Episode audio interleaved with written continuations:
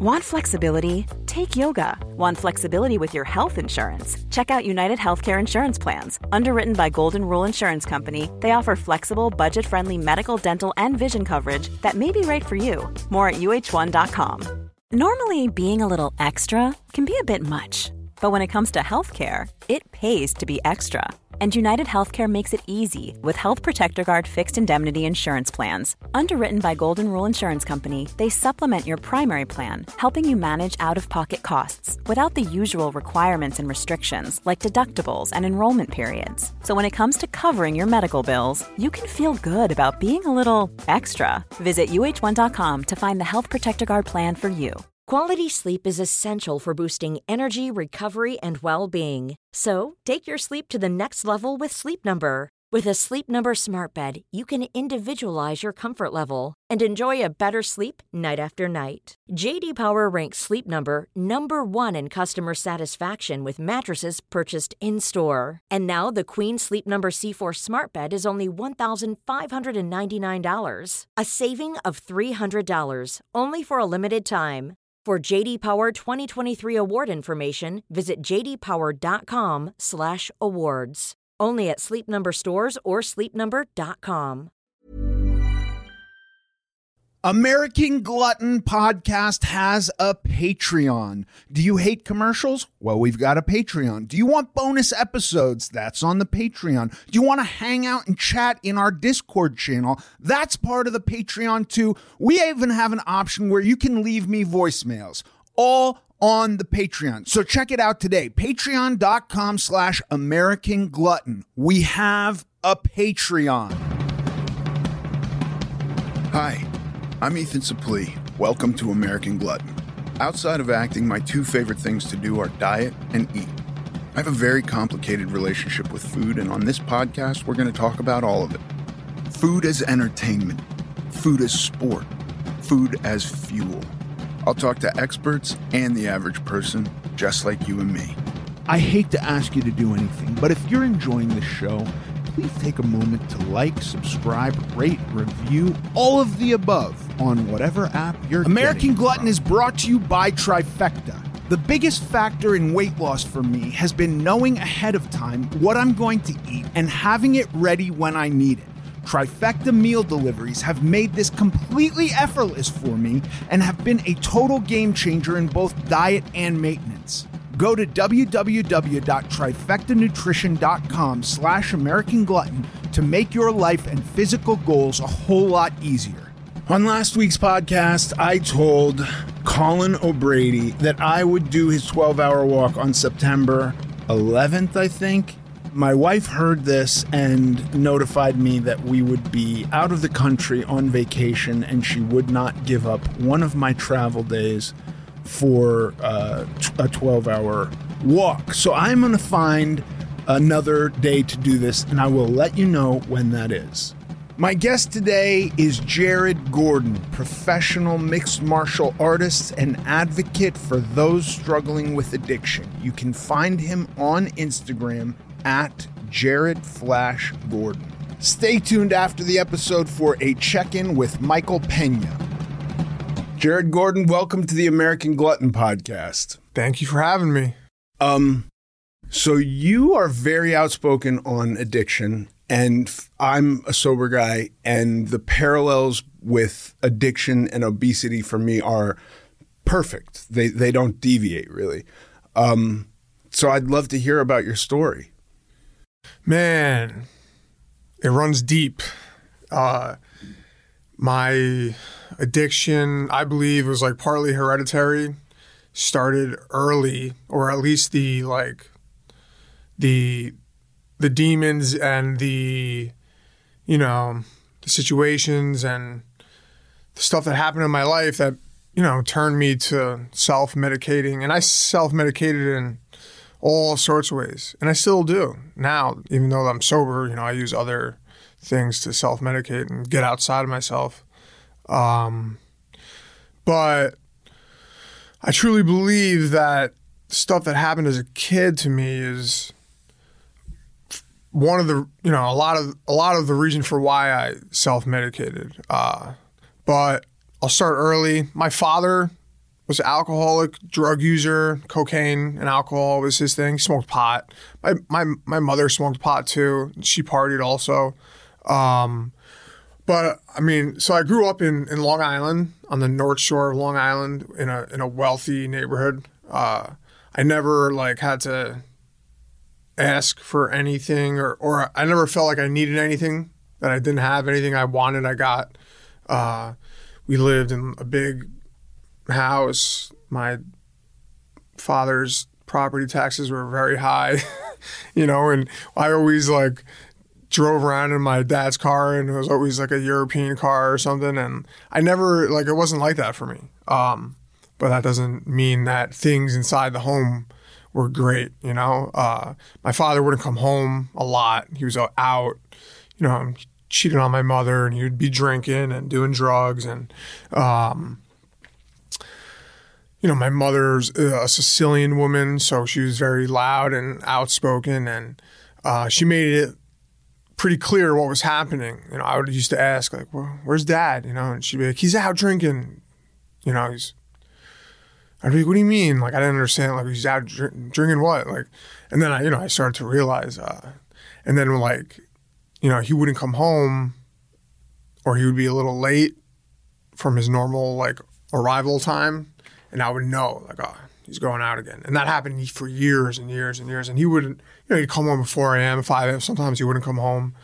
Uh, and I would always ask my mom, like, where's dad? Where's dad? And she would say, oh, he's out, he's drinking. Or, and one time she said, oh, he's, he's driving around. And I was like, he's driving around? What do you mean? It's, it's freaking 1 a.m. What do you mean he's driving around? Like, so I was curious. And I remember my father came home one night. He passed out, and I went into his car early in the morning. You know, my mom said he's driving around, so I was like, well, he must be like doing stuff in his car. Uh, I was like six or seven years old, and I remember going in there and it smelled like cigarettes, and there was like little specks of white stuff everywhere, and I was like, what the hell, you know?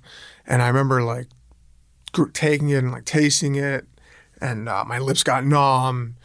And uh, at the time, I was like, "What is this stuff?" And then, like, obviously, as I got older, I realized you know, that was cocaine. And then uh, your first encounter was when you were yeah, six or seven. Like six or seven. Wow. Yeah, cocaine. And you know, we used to always go into like my parents' room, and like the closet would smell like burnt stuff, and like you know, it was like their pot stash.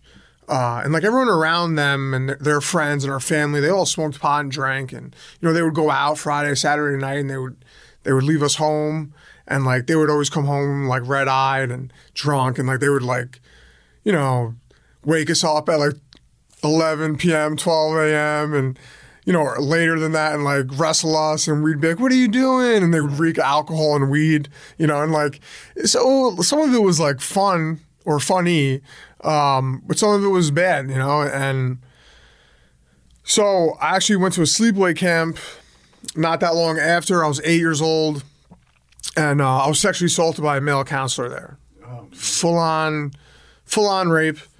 Uh, I remember it vividly. it's like stained in my brain. The sounds, the smells, uh, the, the, the pain, the feeling, the physical pain, the mental pain. Uh, I came home from camp, and that fall, I turned nine that September. Uh, and then that fall, we had like, I had some older family friends, and they were smoking pot, and we knew that my parents smoked pot, we like found their stash in their closet, and we we we all smoked. Me, and my older brother Dylan, who's in recovery as well, and some of our family friends who were like 13, 14 years old, and uh, you know they were smoking. Like I wanted to be cooler or whatever, and I started smoking pot. I was nine years old, and I remember like back then thinking like, oh, this is normal. But now looking back at it, it's like nine years old. If I saw a nine year old smoking pot, I would smack them. You know, like I see nine year olds, they don't even, you know, they're playing on iPads. Yeah. So it was like, yeah, it's super early, and and it progressed. You know, uh, drink, you know, I started, you know, drinking beers. You know, we're outside. We played outside a lot, and um, by the time I was thirteen, I'd done like cocaine for real, you know, and uh, I don't like to glorify it, but like you know, I lived in this in the city in Queens, New York, uh, later on, and uh, you know, we sold drugs and we did all that stupid stuff, and like it just so it, it was always around drugs. Drugs were always a part of my life uh, as a kid. Um, so like it started it started really early for me, and then Let me ask you this: Do you think that identifying the root cause is necessary to make a change? Or do you think that like the change happens and then we identify? Do you know what I mean? Like, Yeah. is it chicken I- and the egg I for think you? No, I think it can go either way. Right. Um, for me, it was just I couldn't do it anymore. I, I ran out of steam, and I was like, I'm done with this life. Yeah. I need to, I need to change, and you know, I just had to like separate myself from the street and the drugs, clear my mind, and then start. Wor- I started working on myself. Uh, I think for some people it's different though. You know, others might like be like, "This happened to me, and this is a direct cause for why I'm drinking and drugging, and I have to change it." And you know, they already knew. You know, I didn't know that my past traumas were, you know, probably part of the reason why I self-medicated. Or now I know they are. You know, I think they call it uh, they call it like autopilot. They're implicit or explicit memories that you remember and then there's implicit memories that are just uh it's like subconscious And, Right. like you don't know that you're doing certain things because of those memories and i had to learn those implicit memories you know or why i'm doing this or acting out this way Yeah. and uh so i had to like you know take a look at it all and i didn't in, i didn't tell anyone what happened to me in camp until i was 23 Oh. and I told Christina, my now wife, uh, and she told my parents. Um, and the guy actually got caught in a child pornography ring. Really? Yeah, and he's in prison. Uh, and my mom actually spoke to the FBI, and they were they wanted me to testify against him in court, but I didn't want to go through with it. But they asked me to write a letter to the judge, and they would use it as like evidence against him, and, and that's what we did. Wow. Yeah, I didn't. I just didn't. I always had this like uh, vendetta against him. Like I used to tell myself, like when I get older, I'm going to kill this person. Yeah. I can't do it now because I can't drive and I don't have a gun. but when I'm of age, I'm going to kill this person. So I, I felt like if I saw this guy in court, I don't know what I would do or how I would react. So I just was like, nah, but I'll write a letter. That's enough for me. And you he know? did get locked up. He did, yeah. I think he got sentenced to eight years because you know he got caught with like child pornography. So I don't think they caught him in like a real like a rape case, but he was working at an all boys Catholic school and he was the swim coach and he, he worked as a camp counselor. So he just wanted to be like around little boys, oh, like yeah, like he's a sick individual, you know. And you know, like I'm a man of God now, and like I kind of like it's insane to say that I forgive him, but like I'm o- I, I don't even know if I could say I forgive him, but I'm over it.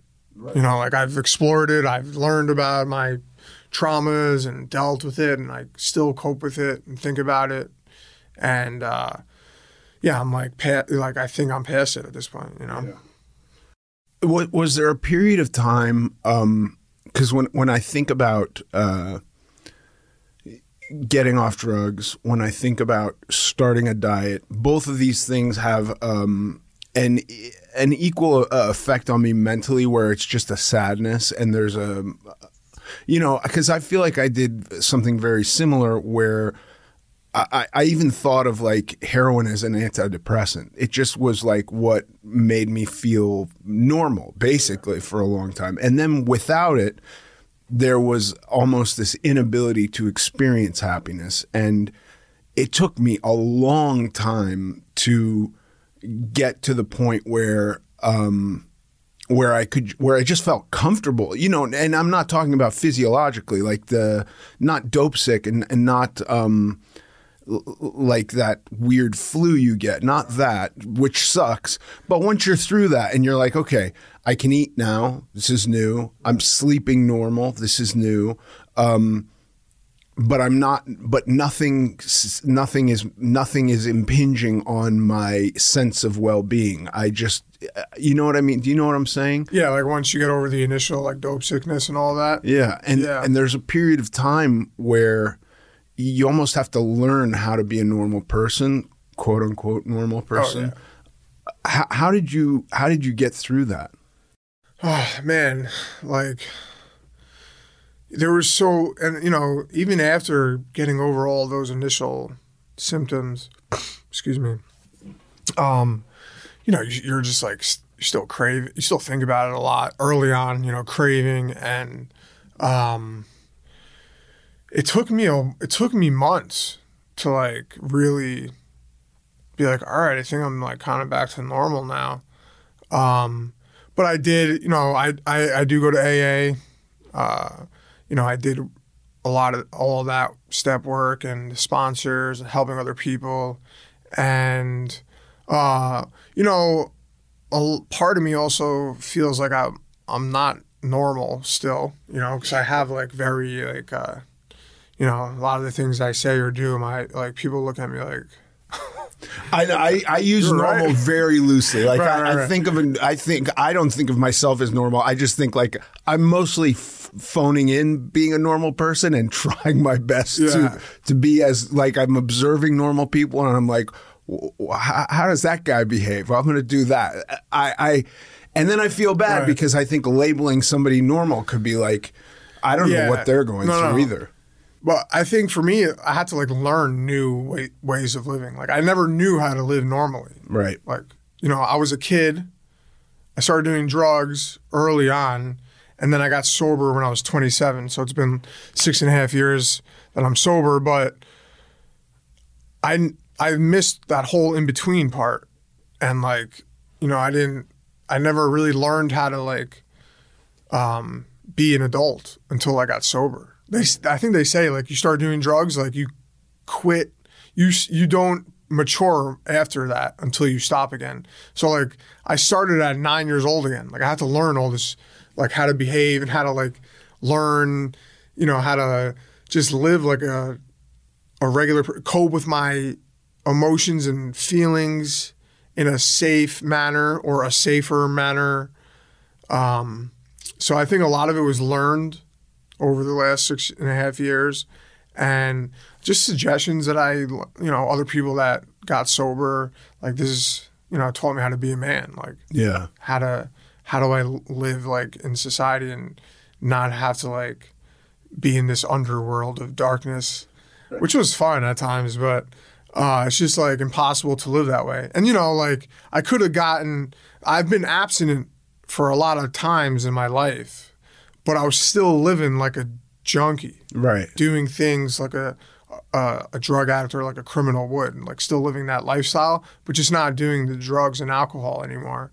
Uh, so I had to get rid of all that and then try to be positive. And I think like was is it, like when I think about that. So I had um, I r- relate numerous times of just going like I, I just need to stop doing X, and X is the entirety of my problem. And so if I'm going to stop doing that, I'm going to stop doing that on my own, and I'm going to just white knuckle my way through the pain. But I'm not going to change any of my other behavior. And that always, that was a house of cards every single time. Like I never had success. It really, for me, wasn't until I went, my life is unmanageable and I need, I need guidance from somebody. That was, that was when I, you know, when I kind of um, gave up on my own ideas. And now I have loads of ideas, right? Like I can give you ideas that I have for myself on on just about everything. But it took a long time. Um, ha- what what finally made you do that? um like come to the point of unmanageability, like admitting my Yeah, like because because uh, I think in in certainly in terms of like food, if I try to relate it back to food, and I, I just do this a lot with with most stuff in my life, I go like, how does uh, A relate to B? And- And typically for me, I find stuff relates. But like so many times, I just went like, I need to lose weight. I'm not going to change any of my life, other than for this short period of time, I'm going to eat less. even if it's like drastically less. Boom, I lost weight. Good, I'm done. And now, because I haven't reshuffled my life at all, I'm gaining weight again. So, similarly to drugs, I'm going to go and associate with all the same people. I'm going to do basically the same things. I'm going to go out to nightclubs. I'm going to do X, Y, and Z. I'm just going to not do drugs. And then I get, uh, you know, in my head, I have, I just need 30 days and then I'll be fine. And after 30 days, where I'm thinking in 30 days, the problem will be solved, that I won't need to do drugs anymore. But what always happened was in 30 days, I'm doing drugs again. Um, so how, yeah, how did you, if you're, if you're hitting periods of abstinence, obviously you knew you could hit a period of abstinence. What, what changed that you went like, oh, I'm not, I'm not being successful with these periods of abstinence?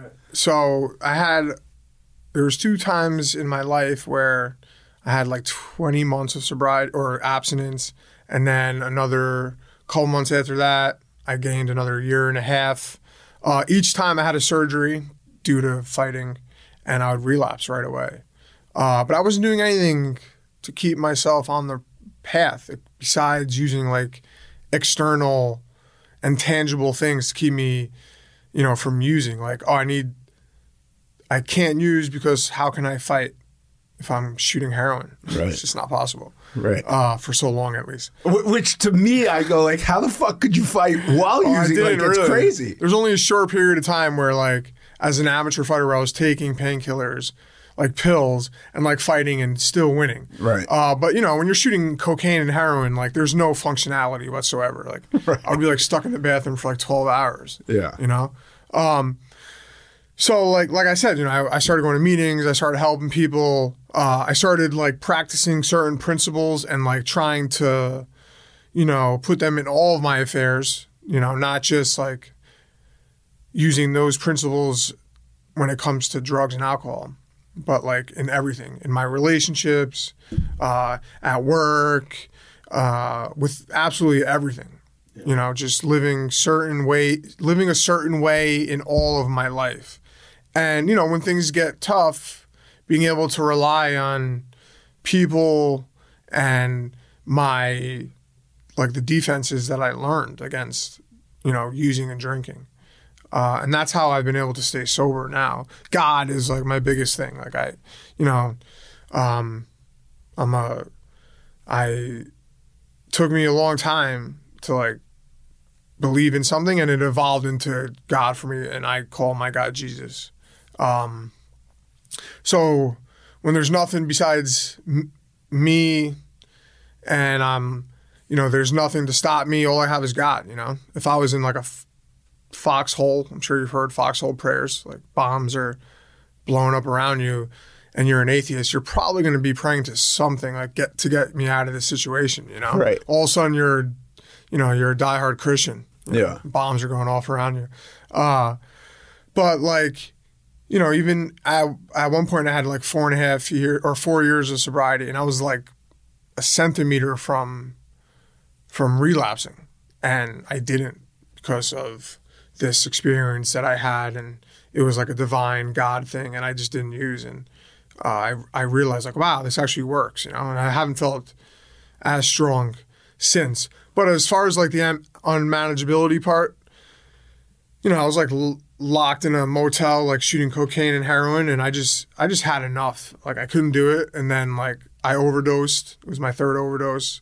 I woke up in the hospital, uh, super dope sick. I got high one more time because I had to before I went to, to detox. You know, just as any, any real addict would. Right. Rip the IV out of their arms and go get high.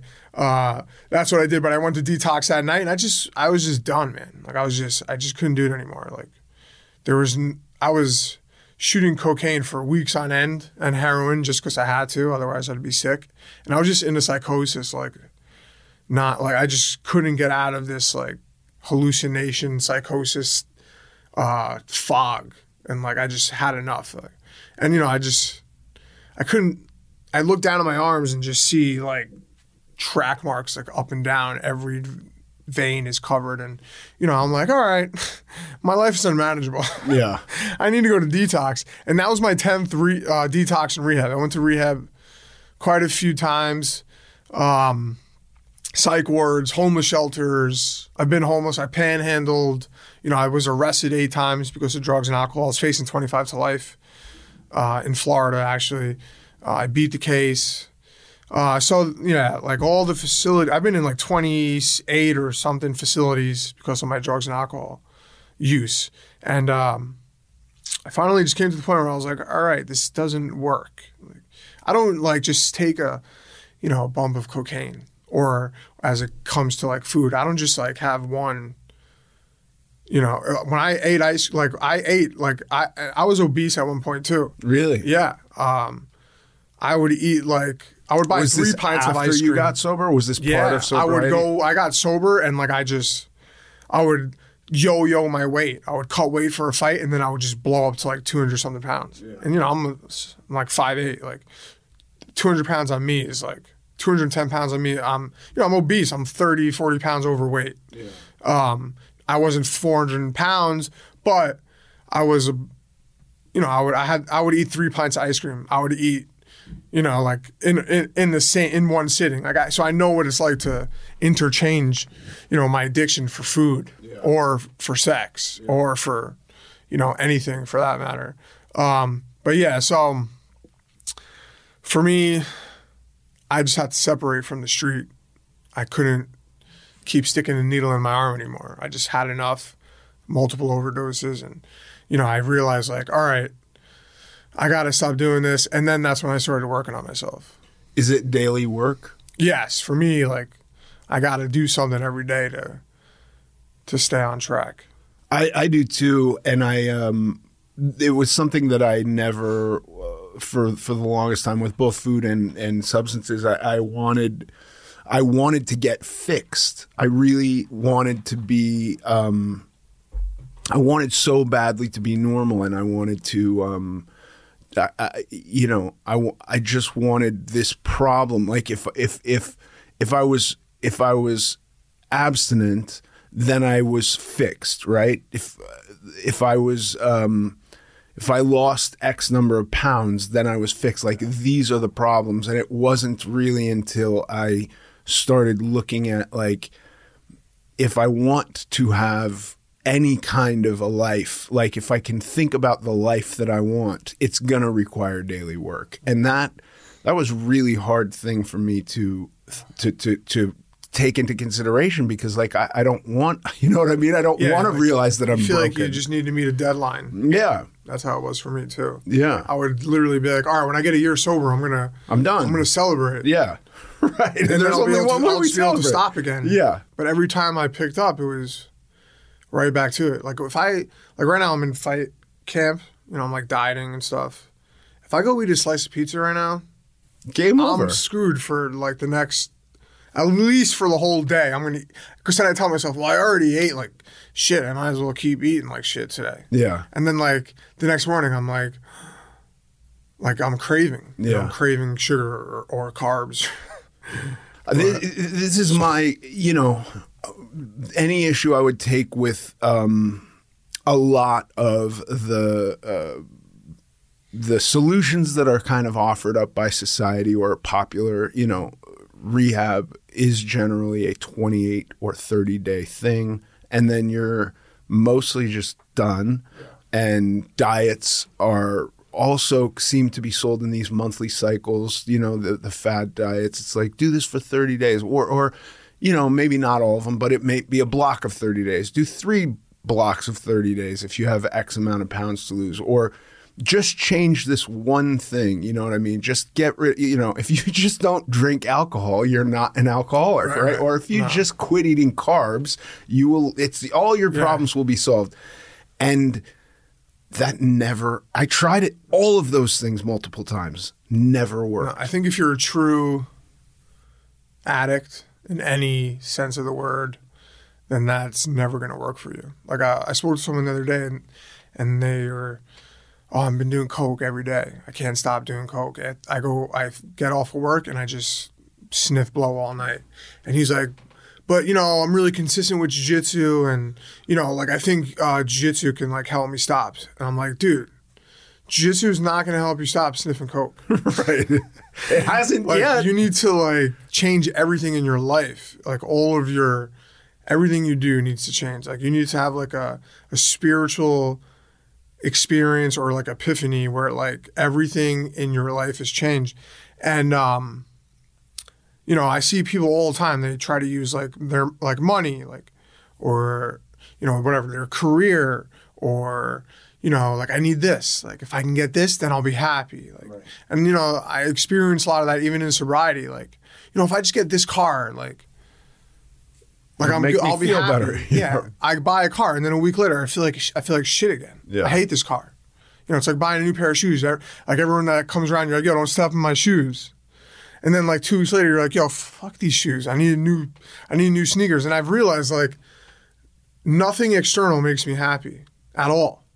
I don't yeah, it might like give me like some joy, like the like uh just for an example, the car that I bought, like You have a cool car. it's a, I love my a car. cool car. I wake up in the morning and I'm still excited to get in it and Right. like feel the engine and but it's a burden on my life. right. It's a shiny burden. It's a shiny, beautiful burden. I do love it, but it's a shiny burden on my life, man. Like, I don't need that car. And it didn't give me any fulfillment whatsoever. Like, every time I'm like, oh, I need to make more money. And I finally make that money and I get to like, oh, like, I have never seen this much money in my bank account.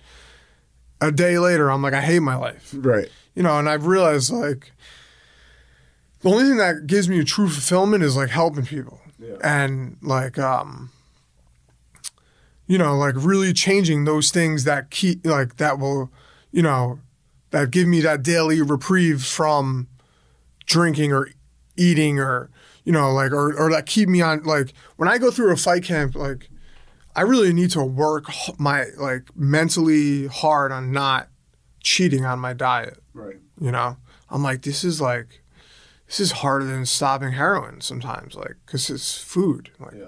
it's in my fridge it's not illegal it's right there And and by the way, yeah, it- food is fucking tough. You have to eat. you have to eat You can't just stop eating. yeah and it's like i think it takes a really strong person that has their shit in order to like really like stay on like so for you like you can't just diet for a year and then say all right i'm good because you'll go back to where you were. Yeah, I spent 20 so years doing it's that. like it's the same thing as your your addiction like you can't just say ah, i'm gonna drink in a year from now because then you'll just go back to using like that. And it's like it you need to change everything in your life to to get to the point where you could like really control yourself for most of the time. Especially when like obviously drugs you can't do drugs and alcohol at once but food like yeah you could indulge a little bit but you need to have the willpower not to keep indulging. And um i think it takes a special person to like truly adhere to all of those principles. It's like super tough. It, it, it is super tough. I if uh, I, you know, I don't want to demonize any food. I also don't really want to demonize drugs. I don't think that this inanimate object is the problem. I think the problem is me because I, I know uh, my wife drinks alcohol, and not once has it ever been a problem for her. So I, I can't sit and judge her and go like, well, alcohol is the issue. There's no issue. Um, I I with food, I I can't say like if I if I laid out all of my perfect like here's how here's how I eat the majority of the time. This is true. I can say that this is how I eat the majority of this is very very strict. In the past five years, there have been points where I'm like, you know, my kids want to make Christmas dinner and they want me to participate. They don't want me eating turkey breast on, on Christmas dinner. And they don't totally understand what I was like before they existed. So they don't they don't know what the risks are necessarily. But also I want to celebrate Christmas dinner with them. And so it just takes a lot more work the next day because you can string together those days of rationalizing this path. Um, and it also did take me quite a few years to get to where I felt comfortable because I would, similarly to drugs and alcohol, w- almost wake up a month later going like, wait, what's happened? I've Right. gained 40 pounds. Yeah, I wasn't even thinking, you know? and that's happened to me. Like, um, you know, but obviously with food, you need to have like a healthy relationship yeah. because if you just stay strict forever, eventually you're gonna fold. Yeah. Like, so I think it's healthy to obviously, you know, have a little, you know, uh, indulgence with food. And then I think it makes you stronger when you can, you know, enjoy yourself and then go back to what you were doing for the next six or seven days and then maybe enjoy yourself again. Like, if you can, you know, f- for most of the month, control yourself with food, then then you should be good for, you know, but um, I try to set hard, fast rules that are like unbreak, like that are that would be in my mind tantamount to to using drugs or alcohol, such as like sneaking food. I can't do that. I can never do that. Like if if I'm gonna eat something that's off my plan, my whole family gets to That's know about it. yeah. I I will not be in the pantry like trying Right, to gnaw it down. It will not be like hitting a drive through at 3 a.m. while everybody's asleep. Like these are unbreakable.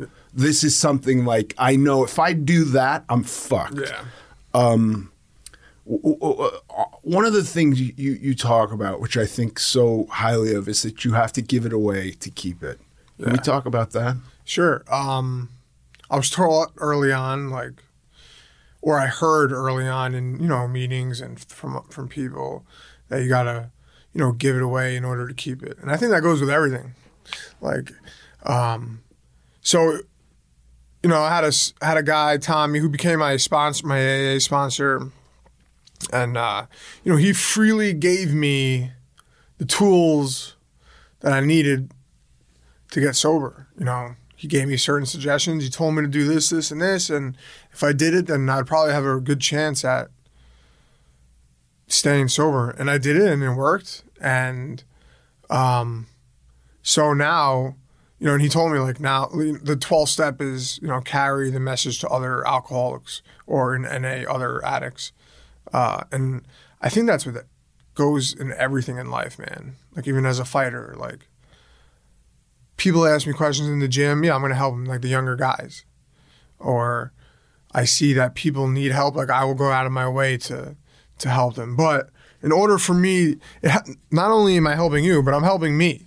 Right. Like when I help another alcoholic or addict, I, I see the pain that they're going through or what they're dealing with. You know, they tell me their story and or what's happened in the last couple of days or weeks, and I'm like, you know, it it keeps me it keeps everything up front for me. Um, so it's like I see that and I'm like, oh, I never want to. Thank God that's not me anymore. Yeah. And you know, yeah, like I'm helping you by giving you suggestions and telling you what I think you should do or what I know worked for me. And but by seeing what you're going through, I'm like, ugh.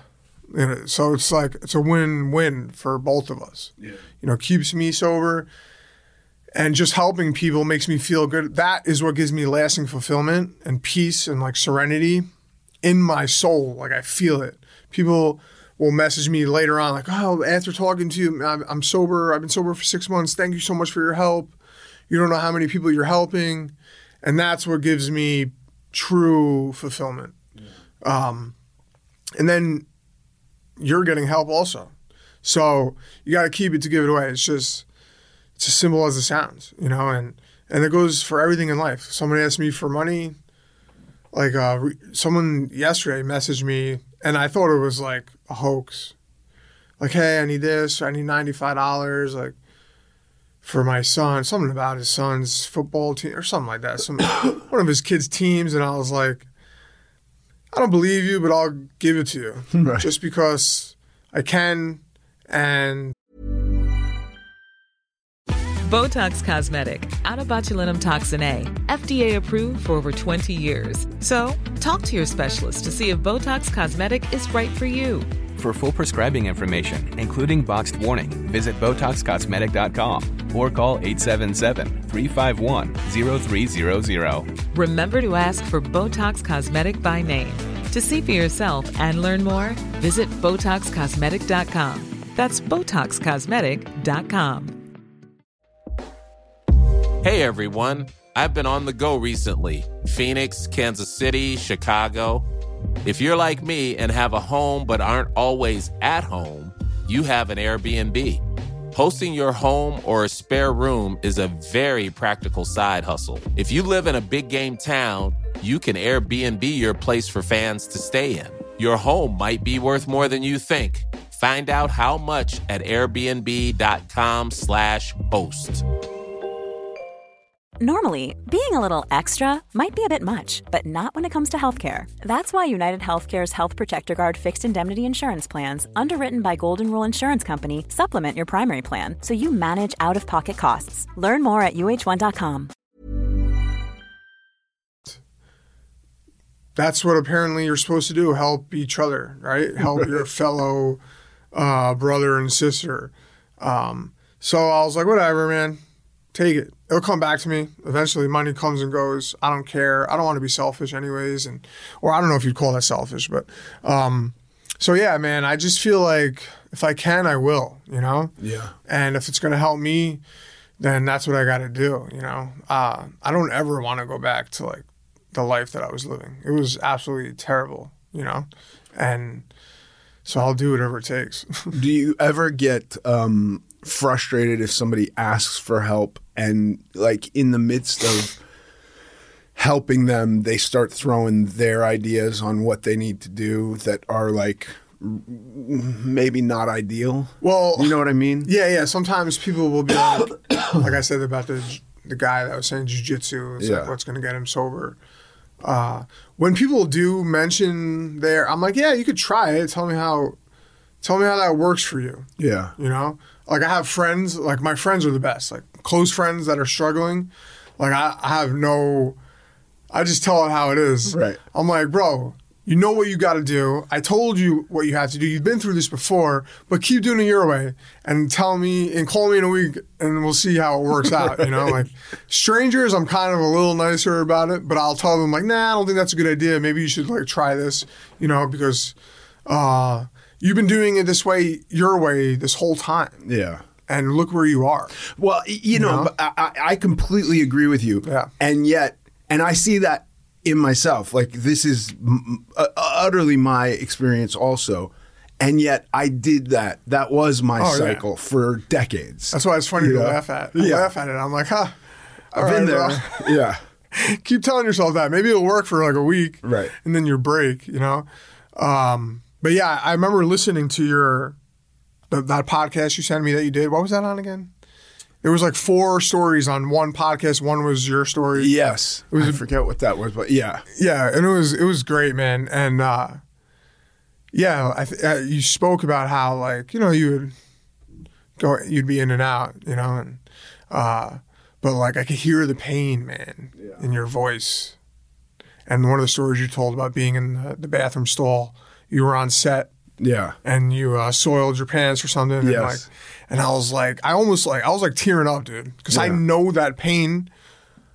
Let me tell you something. That has nothing to do with being overweight. Because that happened to me in a construction stall. I just couldn't hold it in because I was so dope sick, and I went in my pants. Like, Yeah. and it was embarrassing. Like, and I'm in this middle of Manhattan in a construction porta potty, and I was not close to home. Yeah. At least you had someone to help you.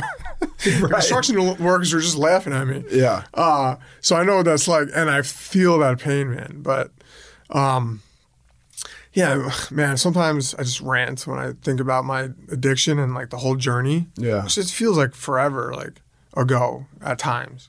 Sometimes it feels like it was yesterday, but it's crazy to think about. It. And then, like you know, when I talk to people about it, like I just want to like shake them. You know, Yeah. S- stop this. Right. You can do this. You know. it, it, it is so it becomes so frustrating and yet and and then i think back to like the old timey guys who have been, who have you know been doing this for 40 years and how like there's this one guy and I, I've come into contact with him a number of times before I like actually went like, oh, I understand a lot of the things he's been saying to me. You know what I mean? But he kept saying them to me with no judgment mm-hmm. and and like saving me a seat and stuff like that. And like and then there was a day where I was like, that motherfucker was right the whole time. Oh God, you know? I have that. All, I have a I have a friend who's 45 years sober. Yeah. So he got sober in AA as a heroin addict when he was 21 in the 80s. Right. And uh, man, sometimes he says shit, and I'm like, wow. are you Gandhi or something? Like, are you Jesus in there? Yeah. Like it's just so magical and like just sounds so intellectual and or sometimes he'll say stuff and I'm like, wow, I feel like an idiot.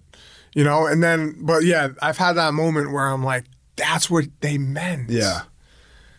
And it sounds so cliche at times. And like and then man, I truly believe that like those meetings and that book, like the big book, was like given by God, like some higher power. Like they put that in, they put that here for us, for all these struggling humans. Like that book, I feel like could be used for everyone. Like those principles and those those steps, like that could be used for weight loss. That could be used for like any everyone should read that book. Yeah. and just It's a great book. just replace the alcohol with whatever you're dealing with depression or food whatever it is man and it's like when i first read it i was like what the fuck are these people talking about like when i first went to a meeting i was like what is this Like, Right. this is fucking nonsense and but like the seed was planted you know and like now looking back at it like, i've been in and out of the rooms for over a decade you know i got sober you know later on uh, but when I look back at it all, I'm like, wow, so smart. Like they really know. They I, they say that the Big Book is second most published book after the Bible, right. which is incredible. That's like It's a lot of astronomical numbers. Yeah. yeah. It's a lot of books. Yeah, man. And you know, I never knew. I didn't know you were sober. I knew, you know, I knew that you got skinny. And then when I found out you were sober, I was like, "Holy shit! It makes it all makes sense." No wonder he was like that. But y- you know know? Even that though, dude, I I got sober, and I still spent fifteen years not applying, not uh, trying desperately to find some solution that would solve me. You know what I mean? That that would make me n- normal in that regard. I didn't apply the principles to food for a long time. Really, what it was was my not wanting another thing I had to work at daily, you know, and and I I find that that resistance to be so silly because once I kind of went like, oh, it's that also. It's so simple. So was it for for you? Like, was it also? I mean, obviously your health was in jeopardy too. Like Yeah. that had to have been a driving reason for why you decided to change that. also, right? I decided to change initially. I wasn't even thinking about it. I was fairly newly sober, and I was seeing this girl, and um, and I just was like, "Oh shit!" Uh, this like fairy tale life of me getting married, having kids. That this would this is the girl of my dreams. Like I could do that with her, and when I'm flashing forward in my life, I'm going like, there's an awful lot I'm resisting doing with her right now simply because I'm too big. Like she loved to go to the beach. I'll, I'll just, uh, you know, say I'm busy that day. You go to the beach. She loved to go hiking. Well, I'm not doing that. She loved to go to museums. Like there was like a huge list of shit that I was avoiding doing with her. Um, and I was like, how long is she gonna hang out with me if I'm not doing most of the shit? Which and and like in fairness, I didn't really, I wasn't, I, didn't know what it would be like to do any of those things because I just didn't really do them. You, you know what I mean? So I was like, do I really hate museums? I, I don't know. I just don't go because it's a lot of walking. Do I hate the beach? The beach makes me uncomfortable. I don't like people looking at me. I don't like being, uh, yeah, like all that. Like, okay, but do I like being in the ocean and being on the beach? That I like. I remember from being a kid that that's enjoyable. So it was really there that I was like, ah, I have a reason to change. And then even that, it was like, um, so I'll just lose weight and then I'll be fine. And I just did that for a long time. A lot of cycling the weight on and off and on and off and going like, why am I failing at this? Why can't I figure this out? And then one day I was like, well, I've never figured out sobriety, right? This is still something that is that I put effort into every single day. And I'm that seems to be the path that I'm on. Why not apply that to weight also?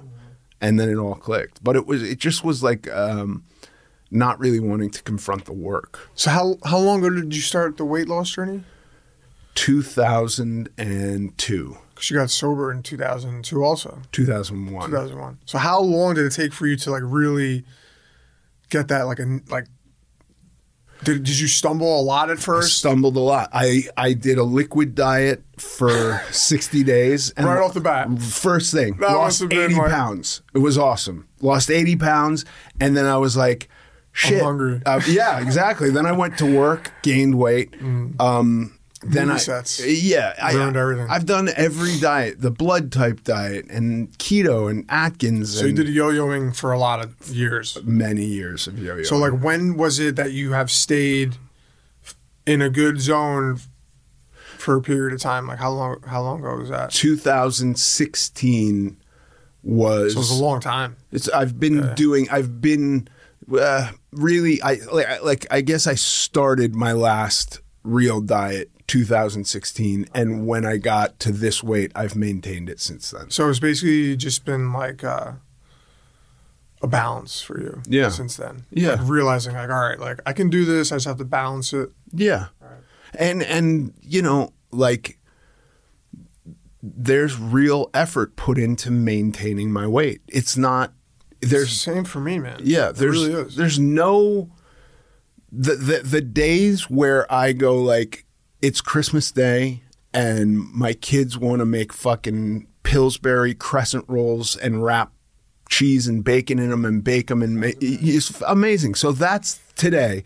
There's never been that day where it's like I'm taking the day off, quote unquote, where I I don't wind up gaining weight. Not not happened. And and even those days, I've gone like, I'm going to make trade offs here, right? If if I'm going to uh, have anything like that, maybe I'm going to only eat protein for the first half of the day. And and so that's gotten better. It's kind of mellowed it out because I could put on 15 pounds in a bad day. literally I fight so I mean obviously we yo-yo and weight as fighters also and I'll be 155 and then you know by the next day I'm back to my normal walk around weight of 170 something 173 174 by the time I fight Right. but if I don't watch out in 2 weeks I'm 195 Yeah. and I'm like not looking good like what happened to you that was 2 weeks ago Yeah. and uh, it's just like that. One day, I get on the scale in the morning. The next day, I get on the scale. I'm seven pounds heavier, and then I do that for three weeks straight, and now I'm 200 pounds. Yeah. And it's like weight that's it's not water weight anymore. It's like real Yeah. weight that I put on. And I struggle with it, man. I missed weight twice fighting, embarrassing, and it's all, it's because I've yo-yoed in between camps and got up to.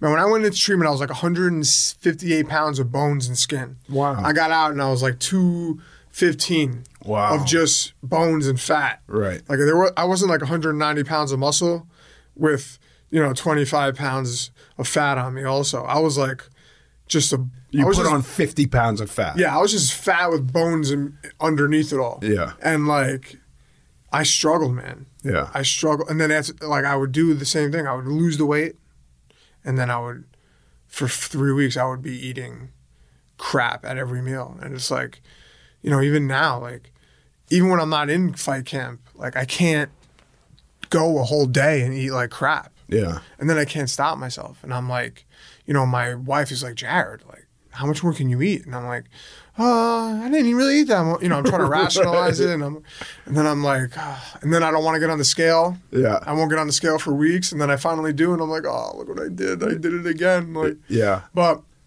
man, it's like uh, everything in life. I had the same, you know, before I was married, like I did it with sex too. Yeah. And then like I was disgusted with myself because it was like a new girl. Like every, you know, I'll go on Tinder and like anything that wants to meet up with me, I would meet up with. Yeah. You know, and like they weren't all like tens. they were far less than that. You know, and like so I interchange everything, man. And like I did it with exercise too. Yeah. I'm addicted to exercise. Yeah. I can't stop exercising.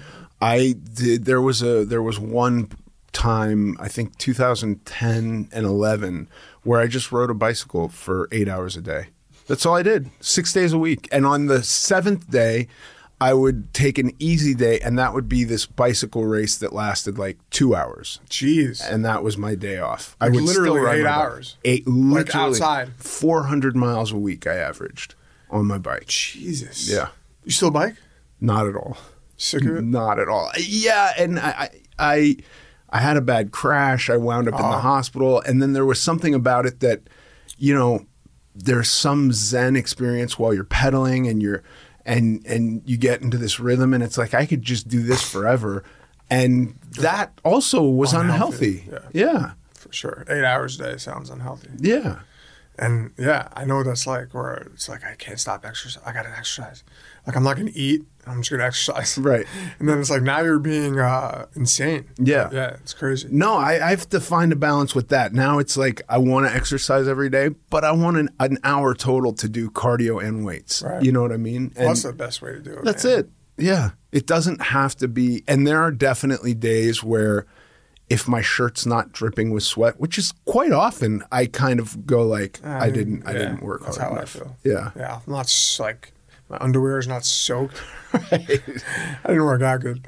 So wait, I gotta ask you, how did you get into heroin? Just like I Hollywood shit, or just earlier than that? I was I was I had had a surgery and I was given Vicodin and Good old Vicodin. Yeah, and then I I was given like I when they ran out, the doctor was I was like I'm still in terrible pain. I wasn't, and I got another prescription for Vicodin. And then there was a a, a bakery downtown L.A. that um, sold Vicodin, Mexican Vicodin, for a dollar a pill. So I bought them out. Yep, it was wonderful. But all their like, Every Vi- and I was going back there. And then when they were out, I wish I knew that baker. yeah, yeah. Uh, it was called the Panaderia. Um, and then uh, there was no Vicodin, and and I think I went to Percocet, and then That's how it happened. Yeah, I think for me. I think OxyContin, OxyContin. might have existed, but then you could also just get straight up oxycodone, which was like not time released. Ah, so good. Yeah, Unfortunately. and uh, and then it was And like heroin. this is a pain. This is too. This is too, Too much. much. trouble. The guy down the street's got heroin. Just You were banging it? Uh, I. I did that towards the end, but Okay. I, I spent a sniffing it. lot of time smoking it and sniffing Oh, it. Yeah, Well, California, right? Black tar Yeah. heroin. Yeah. Man. yeah. And then, like, were you hiding it on movie sets? Oh yeah. You had to, right? And there were times like that story I told Yeah. on that podcast where like Disappeared. there's just a fucking drought, and like, right. what do you Oh, do? There's nobody's got anything, and you're sick. like, yeah, yeah. Ah. the good old days. Good old days. Man, Yeah, interesting. yeah. It was. It was. That's how it happened with me. I hurt my neck training. yeah. My friend was like, "Oh, you want a Vicodin? All right." The next week, I was like, my neck didn't really hurt anymore. I was like, "You got any more Vicodin?" Yeah. Yeah, all right, all right, let me get five of them. And then all of a sudden, I'm eating 40 Vicodin. Yeah. And then Oxycontin and then morphine. I did every painkiller. Dilaudid, morphine, Oxycontin, Opanas, everything. Yeah. And then heroin, obviously. And then I started shooting cocaine, and I was just like, hmm, This I really is- love shooting cocaine. right. and I just did heroin because I had to. Yeah. I loved heroin too, but my drug of choice became IV crack or cocaine. Really. Yeah, I loved shooting crack. Yeah. Yeah, I don't know if you ever smoked crack or shot crack, but it's quite Yeah. it's quite you gotta melt it with vinegar or lemon Yeah. juice. Yeah. Yeah, I did a lot. Of, man, I've had some embarrassing moments too, man. Yeah. Some serious embarrassing moments. I years was probably more recent than mine, but like fentanyl existed when I was doing drugs, but it was only in patches. Like yeah, you'd have to or like lollipops. Yeah, lollipops. Those were good, You too. couldn't really get it out of the lollipop, but you No, could no. get it out of the patch. Eat a, eat them though. Yeah. But yeah, the patch you take the the gel out, Yeah. smoke it or shoot it. I know people that shoot it. I yeah. eat it. I cannot imagine people that are just buying them. I think I I like just missed the whole fentanyl thing right. because I was doing real heroin. Uh, I can remember the taste, but now people are just yeah, it's in all the drugs, and people are like, "Oh, I got heroin, but it's really fentanyl." But now they know it's fentanyl, so they're like, "Let me just get fentanyl." Right. So they're just and they just buy it as fentanyl. It's not even like a hidden thing anymore. Right. That's crazy. And no, I don't think heroin. I mean, heroin's around still, but like it's for all these drug dealers and There's, there's more profit in fentanyl. well, yeah, it's cheaper. It's more readily available. You don't have to like get it from Mexico or Afghanistan. right. you just get it right from a lab. You know, crazy. it's in every. Yeah, it's really scary. And and like you have like I hear like stories of like kids in middle school like, doing fentanyl, and they know that's what like they're they call it fetty. Intentionally doing Like fentanyl. intentionally, like I'm gonna go buy, like I'm know I'm buying fentanyl, and not. That's I couldn't wild. like. All right, I was young doing drugs, but like I didn't know anyone that did heroin when I was in middle school. Yeah. you know, only till later on. But uh, yeah, it's insane, dude. And like eh, they're dying left and right. No one talks about it. No. because like, you know, the war on drugs will. It's here on purpose. Like, Right. there's no war on drugs really. It's really just like, Well, that I mean, that's the other thing. The the the solutions pre- presented by the states, d- d- by the state, it doesn't ever really seem to solve anything. No, no, no, no. And like, I don't think it will. Ne- obviously, drugs will never go away, but I think that it's really just up to the individual. Like, you need to have like, like a moment like you and me had, where it's like, all right, I've Yeah. had enough of this, you know. Yeah. But, um, But I also think I, I completely agree. I, I 100% like I've had a, a number of people go like, "Can you please talk to my brother? Can you please talk to my Oh, yeah. son?" And I'm like, "Look, I'm happy to talk to anyone. I'm not going in to tell them what to do and I have no um nothing invested in the idea that I say something and he goes, "Oh my God, you're right. I'm, I'm going to change." Right? Because I've had too many failures. Like convince my son to get on a diet. No, I have. I can't, I'm not going to do that. can't that. convince him anyway. Yeah, not- I have no interest in convince my son to stop taking drugs. Again, no, that's on him. I can tell him how I've led my life for the last Right. 20 years, but that's all I can tell him. Yeah, Um, parents seem to be very, uh, especially like people that haven't gone through this or know, you know, haven't really been affected. But they're very blind and naive about like, why can't they just stop? Yeah. and I'm like, well, let me shoot you with heroin for two years and just tell you to stop. Yeah. but yeah, it's um. When I speak to people, I kind of just like float the idea around. I'm like, so good, man? Like, Right. where you going? I heard you're kind of dealing with something right now. Yeah. Like, I try not to be too like, uh, like abrasive about it, like Sure. too like hard on them, because that just scares them away, you know. And some people, some people are super open, like they're like, yeah, man, I'm like shooting heroin, I can't stop. Right.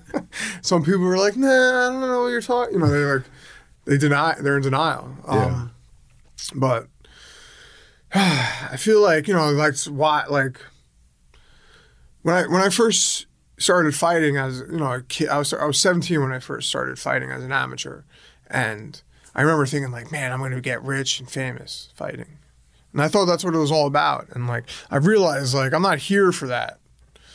I'm here to help people. Right. And like, you know, as much as I want to be rich and famous and be like all these guys you see, like Conor McGregor, and you know, all the big, biggest name fighters, and you know, as much as I get envious and jealous of like, because I'm human, you know, I do like I like I try to remember like, I'm here, I'm not here for that. I am because it's the way I make a living and it's my way to have a platform because that's like how I reach people. Uh, but I'm here to like help people. Yeah. And, like what I believe is like God's work. Um, and I just, you know, if people want to get help, they'll get help. Yeah. know, I, and I think like it's all written anyways. So however the the cards fall is how it's going to happen, no matter what. And that's how it was going to happen. Uh, so I think like, you know, I try to throw things at people and see how they react. And some people, some people take it, man, and they go get help. I've helped a lot of people, and I think that anyone listening to this, you know, if you're struggling, you can do it. Yeah. You know, like if me and Ethan can do it, Right. two junkies. Yeah. We should. I shouldn't have been able to do it. No, no, no. I definitely, especially like, I mean, like your world, partying is like, and same with fighting. This is what they do. Like, they they fight and they party. Yeah, You know, I- like- I think her- heroin was always taboo. Oh, yeah, but yeah. there was nothing. sure. There was nothing about you, you know if you were if you were just But drinking, obviously intoxicated, cocaine. Yeah, it, there was no big deal. Right, right. Be intoxicated. Be as Yeah. intoxicated as you want. Don't. Uh, Especially if it makes you better at at acting. right? yeah, yeah. I mean, I don't know. Maybe I'm wrong. Are people on set like on drugs? Yeah, I'm sure. Right. I know musicians are. Not there's not. The, Not I, wasted. there, like, right. There wasn't a huge amount of open drug use. Okay.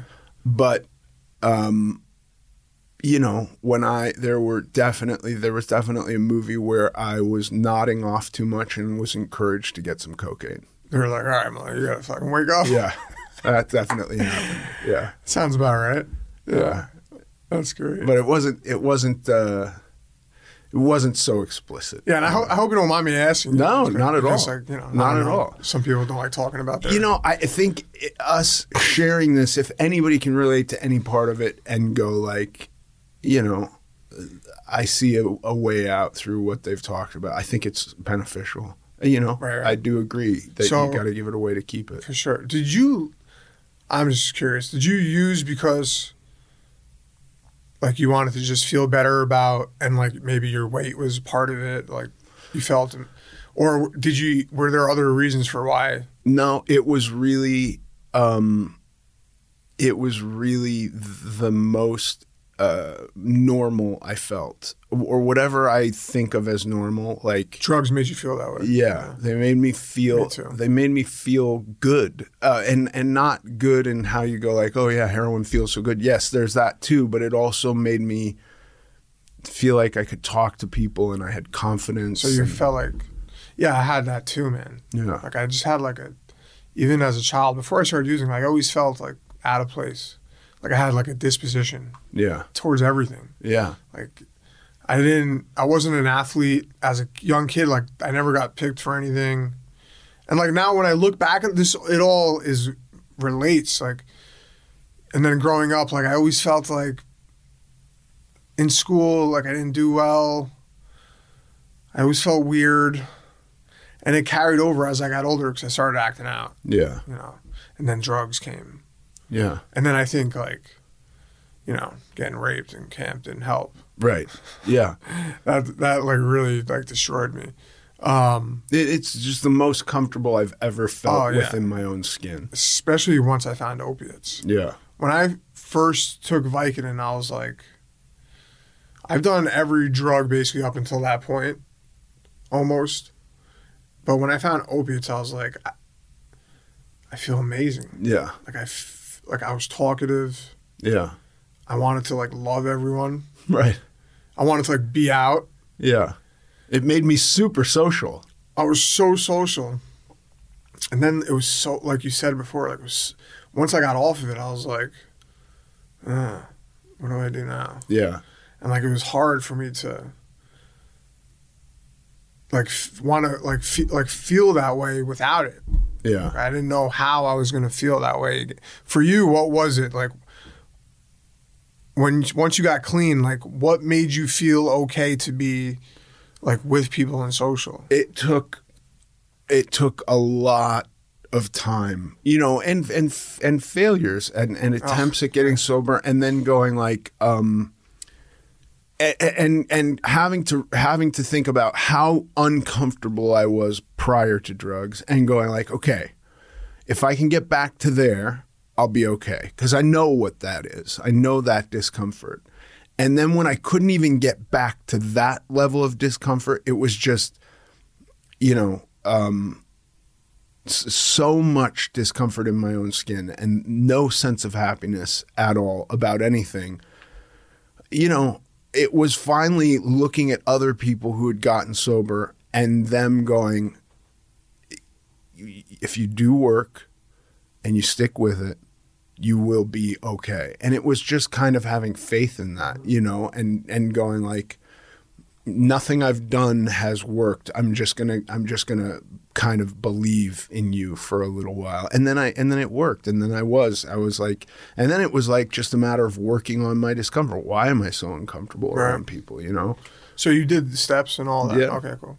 yeah Yeah, that's how it kind of just like over time happened, you know, like where I just like molded into that person that I wanted to be yeah or I thought that I wanted to be. I don't know if this is who I even want to be, but I'm definitely happier now than I was right than I was then. So like, um, do you feel like it's in like it, like what you want to do is help people with like weight and sobriety stuff, or is that just kind of like No, 100 comes along with I do for sure. I I I that, this was another thing I didn't think about until just a couple few years ago when we started doing this. But like, you know, being accountable to somebody else is a big deal for me, and so talking about it is is super beneficial. Um, you know, I mean, we basically just had a meeting here right now, you know, and if I can do this weekly about food and and and and I, I get a lot of messages too about people um, listening to this show and and thanking me and and and and it, you know all I can do is relate my story. That's really all I can do, you know. And and and I, you know, and I don't ever want to say like everything's perfect because it's not. Mm-hmm. It's work. It's constant work, and but it is fucking a lot better. Oh, you think when you get sober or like when you get fit looking that like your whole like everything's gonna be great, Right. and then you realize like, what the fuck. I'm doing all the right things, but I shit still goes wrong. You know, Yeah. a lot of bad stuff has happened since I've been sober, and I'm like, why is this happening to me and around me? And I'm like, oh, this is life, Yeah. you know, and like, it's like so weird when like. I think back, like when stuff used to happen, like how I would react or what I would do. Well, I could just do a little heroin or Right. or I could solve this problem by doing something illegal or and now I'm like let's take a step back and do this in a healthy manner, you know? And like I think that's also what comes like those are the things that you learn and, and what makes you happier and like gives you more like instead of like being like because when I was getting high, I would be up and down, up and down, up and down. Like I'm mad, I'm happy, I'm mad, I'm or this is bad. Like life is bad, life is good. Now I'm just like so much more even keel. Yeah. Where yeah, and I go up and down, but like I'm able to like uh, tame my emotions so much easier now, you know, and um, and that's what like all the like you said the work Yeah. has just done for me and just listening to other people like every day I learn something I'm, I don't like I realize like wow I'm pretty stupid still I'm really stupid right? or not that I'm stupid I just don't know much Yeah. like I know a lot about things that I know about like that I you know like fighting and and like sobriety I don't know much else man Right. like I don't know that's it that's all I got for you Yeah. you want to learn how to fight or get sober like I can help you there We'll but- talk about that. yeah. Yeah. I don't really know. Sh- I don't know too much else. Like, like when I watch like Joe Rogan, he talks about all this stuff. I'm like, what is he talking about? Like, He knows a lot of shit. This guy, man. Like, yeah. Bow hunting. yeah, like, aliens. aliens, but like muscle uh, cars. microplastics. yeah. all these chemicals. Yeah, I'm like, how does he know all this? Like, Right. He is older than me, but yeah, like I, I, and then like that's what also drives me. I'm like, I'm stupid. Like, I need to learn more stuff. Like, and like that's uh that's also what gives me happiness, and what keeps me from wanting to to use. Because like once I start using again, it stunts everything else, stunts my growth. Like, so I like I'm like thrilled to learn. Like I just I started like learning how to speak Russian. I don't Oh, know why I spoke. I don't know why I chose Russian, but I did. And like you know, I read a lot. I read a lot of self help books, and like, and I'm, it's what makes me thrive. Yeah. You know, like, uh, I was so. I was so I was in a bubble. you know, and I was, I was also very like arrogant and not, and like I thought I knew everything. I didn't know shit, Yeah. you know, and like that's where I'm at now, and like, uh, you know, just working on like my character defects still. That's another thing, Yeah. like just like little things, like judging. It could be anything. Judge being judgmental or, um, you know, like driving down the street and I see a hot girl and like when I was younger, I used to like stick my head out the window and be like, "Yo, what's up?" You know, Right. and she'd be like, "Fuck you," and I would laugh and like, not even like trying to not even doing it in- my own head too, like look Yeah. a girl up and down. That's like really cringy, Yeah. or like really like class. It's not like classy at all, like, Yeah. and it like just, or you know, like anything, anything like Don't that. you like- think a lot of the behaviors are born in our heads, and so then Yeah, and I think they're learned too Yeah. as a kid. You know, when you're young, like I feel like I have a I have a nephew. It's my sister in law's son. He's five years old. The kid is brilliant. He speaks Spanish fluently. He lives in he grew up in Manhattan. He lives in Connecticut now. And like he says stuff and I'm like, what's he talking about? right, how how is he so he's five years old kid's brilliant and i'm like and then i'm like my parents were assholes. They fucked me up man. Yeah, and like i realized like wow like i really came up in a way that was terrible in certain aspects. And like i i like i i look at this kid and i'm like this kid's gonna be a rocket scientist or or like he's gonna change the world. He's five years old and like he speaks like an adult. Like like my my mother in law cursed and she was like and he literally said to me, he goes, Mima is very inappropriate. right. And I was like, What? Did you say inappropriate? like just like the way he re- and I'm like, this is and like I look at life and I'm like, wow, I'm so I feel like I'm so far behind still Yeah. because of what I did, you know, and like how I lived, like, and like now I'm just like I'm on like a quest, like for bettering myself. I want to be as the best that I can be every day, and like all I want to do is like share my knowledge, and it's very limited. but if I can help someone, like I really feel like that's where my value is. Like, you know, I think that that's why I'm like I said before. That's why I'm, I've been put here, and I feel like your story too, man. Like that's why you're here. Like part of the reason for why A hundred percent. You're a great artist, and you're a great you're a great actor. You're, you are a great actor, and um, but like, what do you feel is your real purpose? To help people. Yeah. Yeah, It's weird, right? yeah, I used to be so selfish. It's all about Jared, Jared, Jared. right.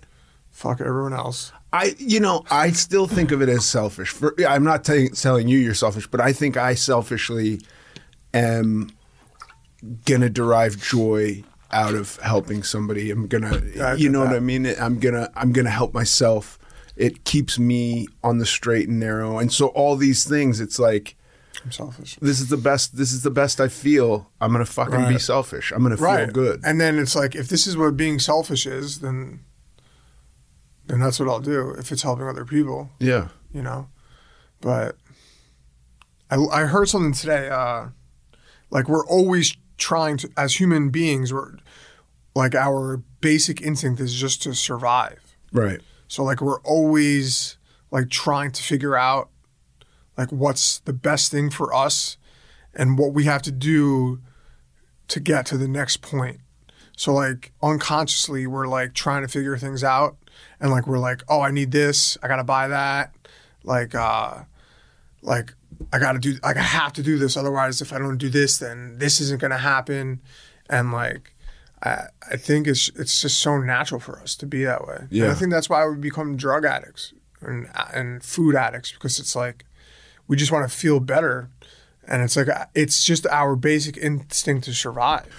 I, I think even on a very literal level, whatever those bursts of dopamine are, wh- however they were developed, if it started because like we needed an incentive to go out and hunt, right? Or we needed an incentive to procreate or whatever it was, that sense of well-being that was caused by some action on our part.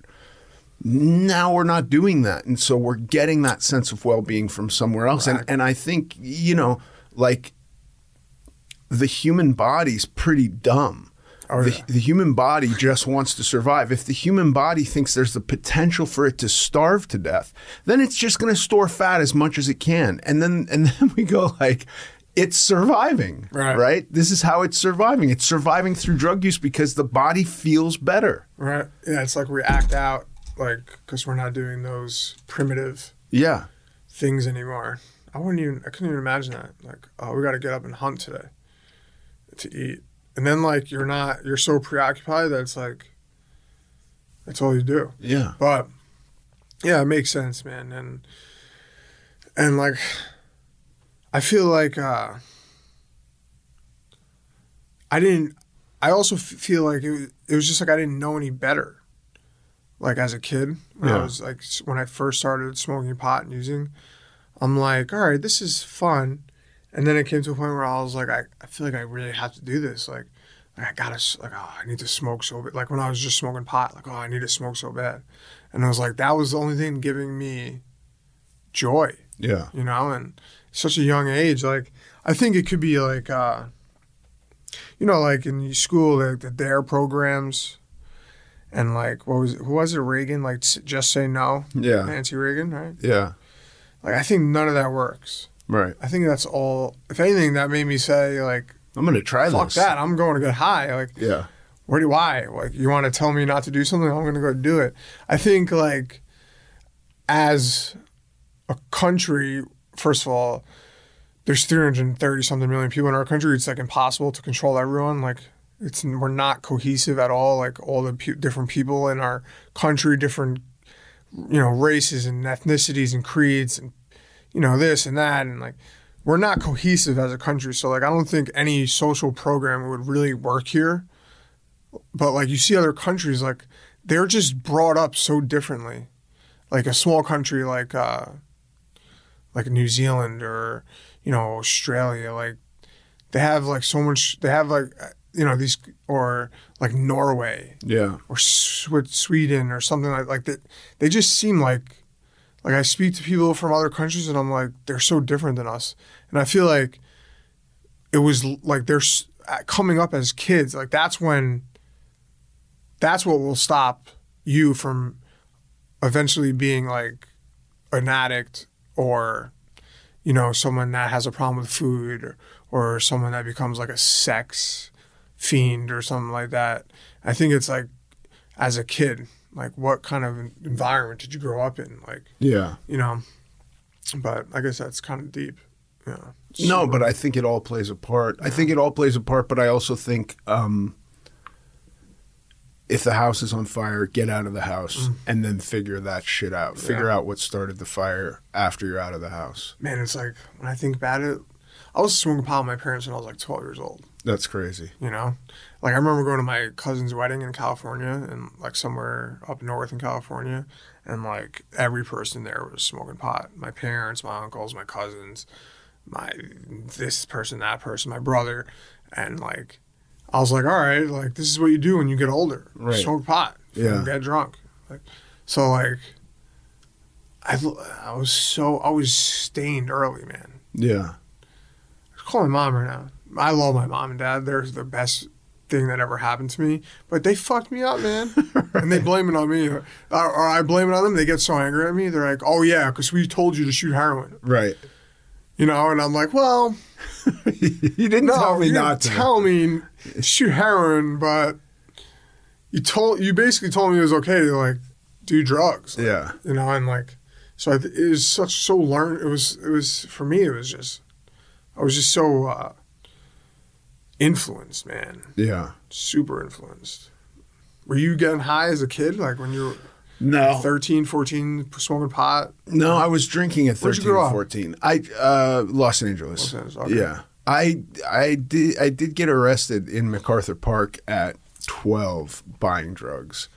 Um But but you it, weren't smoking pot it was no, I mean I, not not as a regular thing. Oh, okay, okay. Yeah, it was a, it was a wasn't really a thing. And then I didn't do drugs for a while and then when I did them, I dove headfirst pretty quick. Where in LA did you grow up? In the valley. In the Valley. Yeah. Valley boy. Yeah. Yeah. I don't know anything about that. I've heard of it, you know, in the movies. I've been to L- and to California a couple times. I have family there too, Yeah. but It wasn't I, you know, I don't I didn't have drugs around me so heavily Okay. as a kid and the, I had almost the opposite experience where drugs and alcohol were so taboo in my house like there was never alcohol in my house.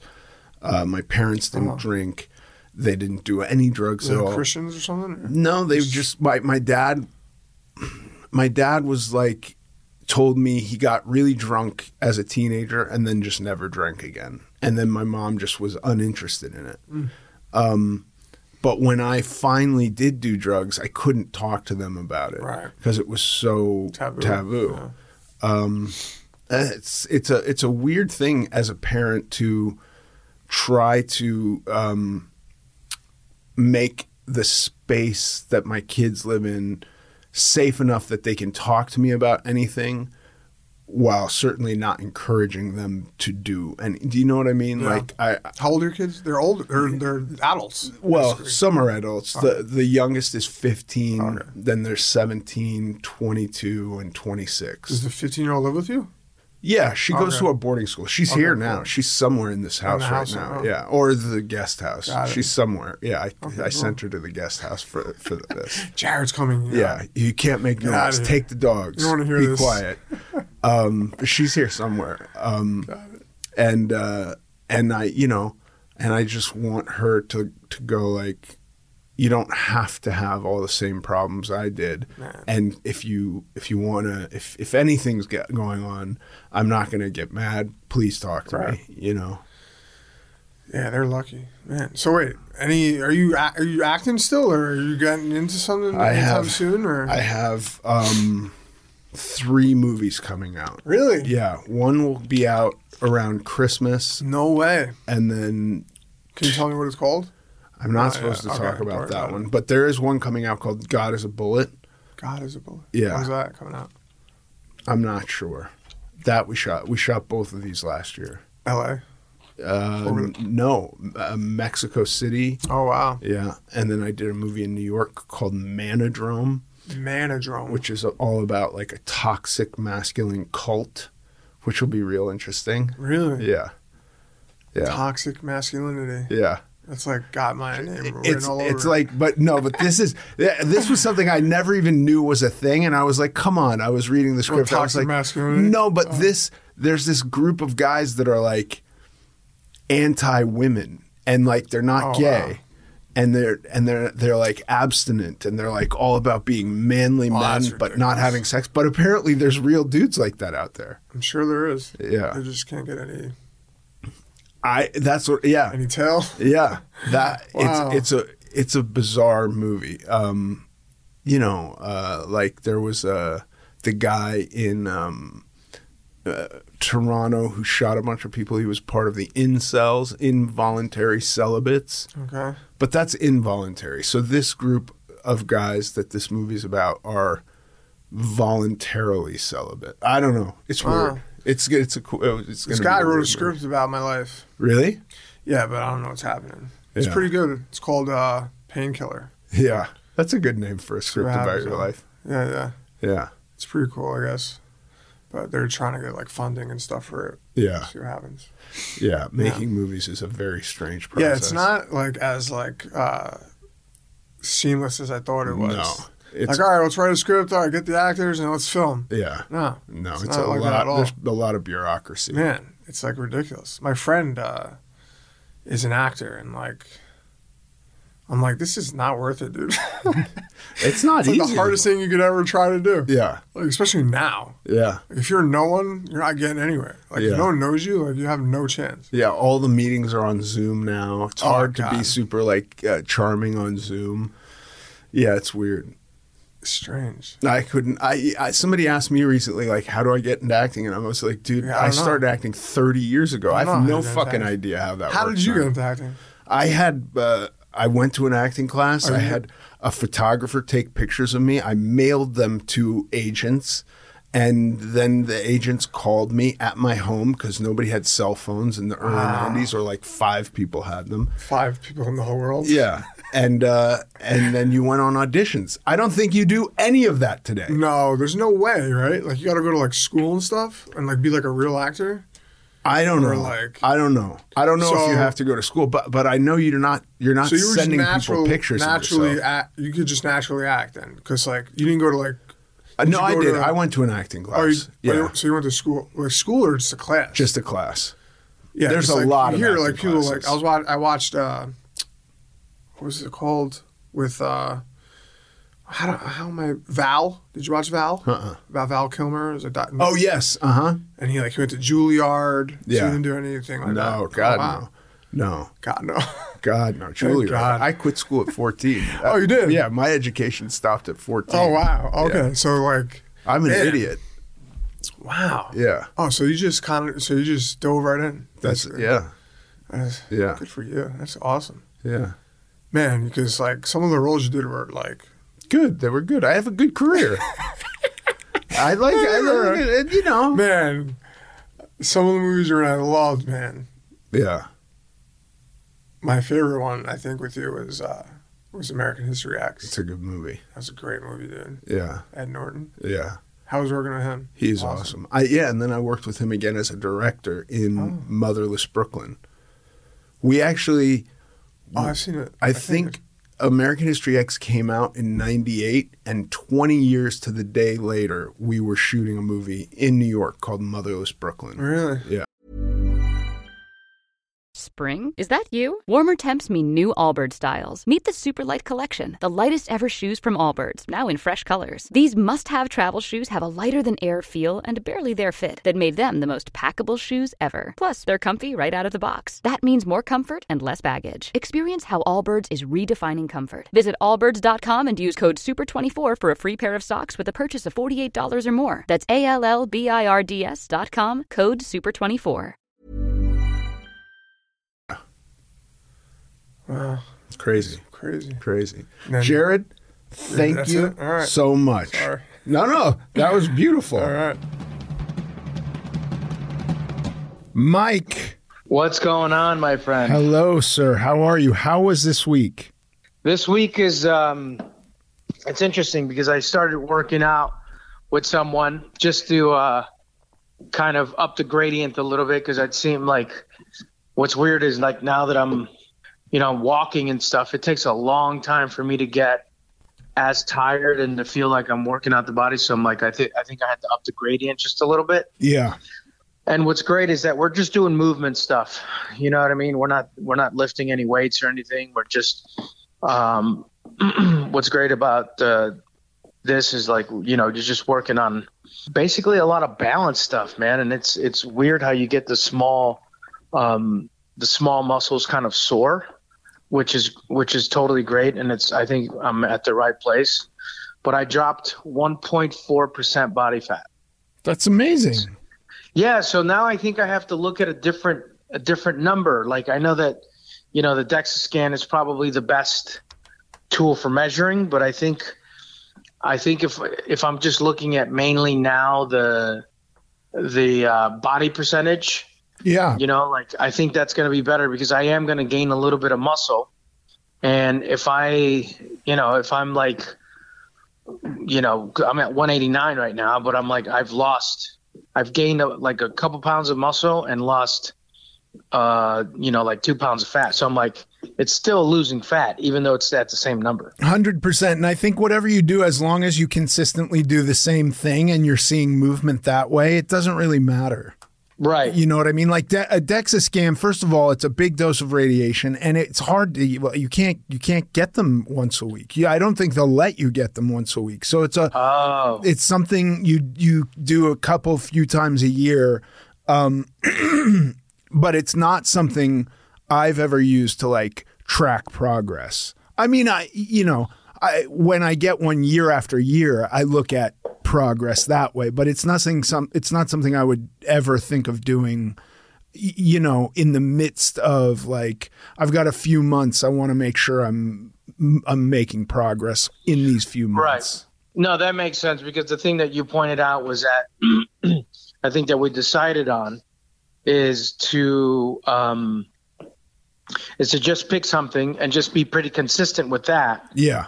Right. So that you're like, okay, maybe you know, because this thing, you know, it says that I'm 24% body fat, but I'm like, dude, I don't look like. I mean, I just I just lost 20 pounds. No, I I lost 30 pounds, dude. Wait a minute. 189. 199. No, no, I lost 20 pounds. Sorry. Whoa, this is crazy. Um, anyway, but that that's still a lot of weight, and it doesn't look like I'm that much that high. And then somebody else that went on that looked really, you know, they looked like they were 12% body fat, so they're 19. Right. So, so it might be it might be off a little bit, but I, I will go by those numbers because I think if I dip into like 18% body fat, I think that'll be really cool. Oh yeah, it's gonna look. And by the way, on a DEXA scan too, it's it's all it's higher. It's always higher than you think. You know what I mean? Like the, these these numbers are. You see guys and and they've got a six pack and and they talk about being, you know, eight percent body fat. In reality, they might be 10 or something. Anyway, it, it, you know, right. I once made a bet with Jordan Masterson and he was thin as all can be. And he was like, there's no way uh, you have lower body fat than, percentage than I did. And we went and did DEXA scans and I did. It was pretty great. No way. Yeah. That's amazing, dude. Yeah. But again, he thought he was at like 10% and he was at 15%. Right. Oh, wow. Dude, that's crazy.